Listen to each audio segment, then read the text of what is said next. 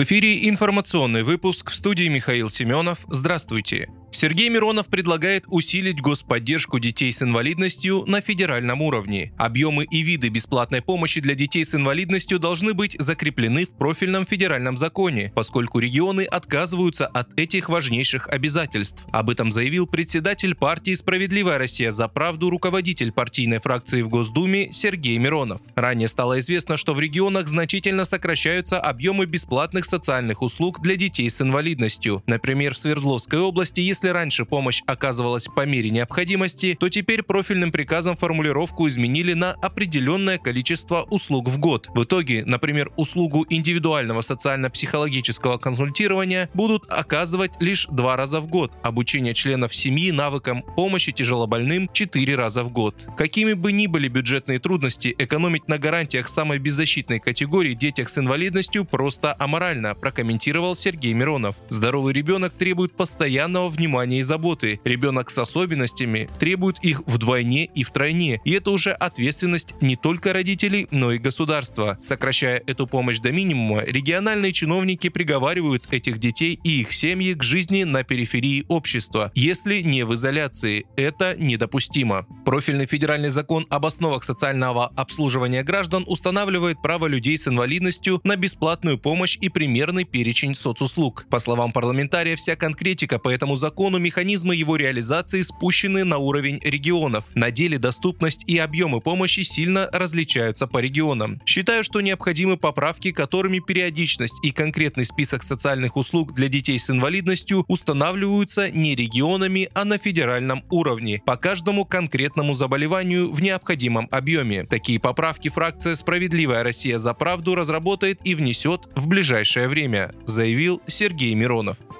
В Ростове-на-Дону сотрудники ФСБ задержали бойца украинского полка «Азов», признан террористической организацией и запрещен в России, проникшего в Россию под видом беженца. Об этом сообщает пресс-служба ФСБ. По данным спецслужбы, фигурант вступил в полк в 2016 году. Он принимал участие в марше наций в Киеве. Затем он приехал в Россию как беженец и хотел остаться тут легально. Однако выяснилось, что мужчина ведет пропаганду террористической организации среди молодых людей. В квартире задержанного нашли агитацию агитационные материалы и запрещенную символику. По факту произошедшего возбуждено дело по статье «Участие в деятельности террористической организации Уголовного кодекса России».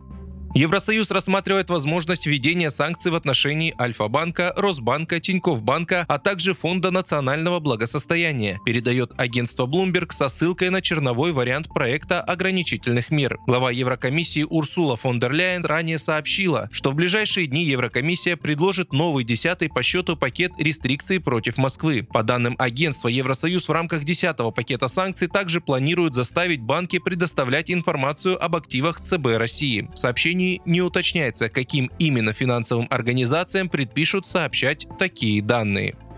Комитет Госдумы по строительству и ЖКХ предложил запустить в России ипотеку на новостройки для всех граждан по ставке 5% без использования бюджетных средств. Об этом в среду со ссылкой на письмо, направленное в Минстрой, ЦБ и правительство РФ, сообщают «Известия». Как уточняет издание, Комитет Госдумы предлагает, чтобы власти внесли решение о единой ставке по ипотеке в 5% на новостройки и без использования бюджетных средств в формате постановления Кабмина или поправок в законодательство. Зампред Комитета Госдумы Госдумы по строительству и ЖКХ Александр Аксененко сообщил газете, что действующая сейчас программа льготной ипотеки на новостройки под 8% продлена лишь до середины 2024 года.